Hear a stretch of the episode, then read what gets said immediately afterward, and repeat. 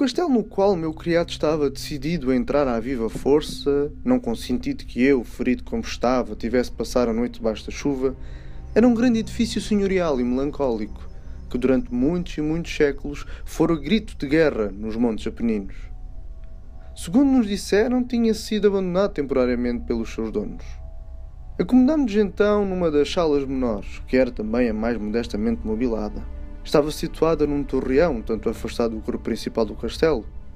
Seus móveis, seus adornos, ricos e luxuosos, pareciam maltratados pela ação do tempo e apenas conservavam poucos vestígios do antigo esplendor. Sob as paredes caíam tapeçarias e troféus, bem como uma grande quantidade de quadros modernos, encerrados em molduras de ouro e madeiras finíssimas. Devido talvez ao delírio que me produzia alta febre, senti crescer dentro de mim um grande amor por aqueles quadros que, com prodigioso e estranho museu, tinha diante dos olhos.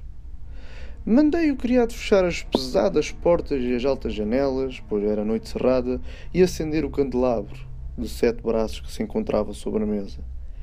Descerrei em seguida os cortinados de cetim e veludo que rodeavam o dócil de minha cama. Queria assim, se por acaso não chegasse a conciliar o sono, distrair-me ao menos na contemplação dos quadros na leitura de um livro de pergaminho que havia encontrado sobre a almofada, o qual parecia conter a descrição e a história de todas as obras de arte que se achavam encerradas neste castelo. Passei quase toda a noite a ler. Naquele livro estava realmente a história dos quadros que me rodeavam. E as horas transcorreram rapidamente e sem que eu me apercebesse chegou a meia-noite. A luz do candelabro feria-me os olhos e, sem que o meu criado o notasse, coloquei de tal modo que somente projetasse os seus tenos raios sobre a superfície escrita do livro. Mas aquela troca de luz produziu um efeito inesperado. Os esplendores das numerosas velas projetaram-se então sobre um quadro da alvoca que uma das colunas do leito até então tinha envolto numa sombra profunda. Era o retrato de uma jovem quase mulher. Dirigi ao quadro uma olhadela rápida e fechei os olhos. Não o compreendi bem a princípio, sinceramente. Mas, enquanto as minhas pupilas permaneciam fechadas, analisei rapidamente a razão que me as fazia cerrar assim. Era um movimento involuntário para ganhar tempo, para assegurar-me de que a minha vista não tinha se enganado, para acalmar e preparar o meu espírito para uma contemplação mais serena. Ao cabo de alguns momentos, olhei de novo para o quadro, desta vez fixa e permanentemente. Já não podia duvidar ainda que o quisesse, de, de, que então via muito claramente.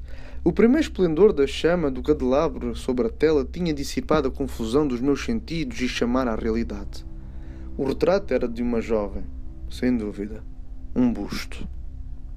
A cabeça e os ombros pintados nesse estilo que chamam em linguagem técnica estilo de vinheta, um tanto da maneira de Sully em suas cabeças prediletas o seio, os braços e os cachos de cabelos radiantes fundiram-se imperceptivelmente na sombra que servia de fundo ao junto. A moldura era oval, dourada e trabalhada ao gosto moderno. Como obra de arte não se podia encontrar nada mais adorável do que a própria pintura. Mas pode ser que não fosse nem a execução da obra nem a beleza daquele semblante juvenil que me impressionou tão súbita e fortemente. Devia acreditar ainda menos que a minha imaginação, saída de um sonho, tivesse tomado aquela mulher por uma pessoa viva. Vi, em primeiro lugar, que os pormenores do desenho, o estilo e o aspecto da moldura não deixariam nenhuma ilusão, ainda que momentânea, dissipando imediatamente semelhante encantamento. Fazendo estas reflexões, permaneci estendido uma hora inteira, com os olhos cravados no retrato. Tinha adivinhado que o encantamento da pintura era uma expressão vital, absolutamente adequada à própria vida, que primeiro tinha feito estremecer, mas e finalmente me sujeitar aterrorizado. Com um terror profundo e supitável, coloquei de novo o candelabro na sua primitiva posição. Tendo ocultado assim a minha vista a causa dessa profunda agitação, procurei ansiosamente o livro que continha a análise do quadro e a sua história. Fui em busca do número que designava o retrato oval e li o seguinte relato. Era uma jovem de rara beleza e cheia de jovialidade. Maldita foi a hora em que viu e amou o artista casando-se com ele. Ele, apaixonado, estudioso, amava mais do que a sua esposa a sua arte. Ela, uma jovem de rara beleza e não menos amável que cheia de jovialidade, nada mais que luz e sorrisos, ágil como a lebre, solta no campo, amando e acariciando todas as coisas, não odiando mais do que a arte, que era sua rival, não temendo mais do que a palheta e os pincéis.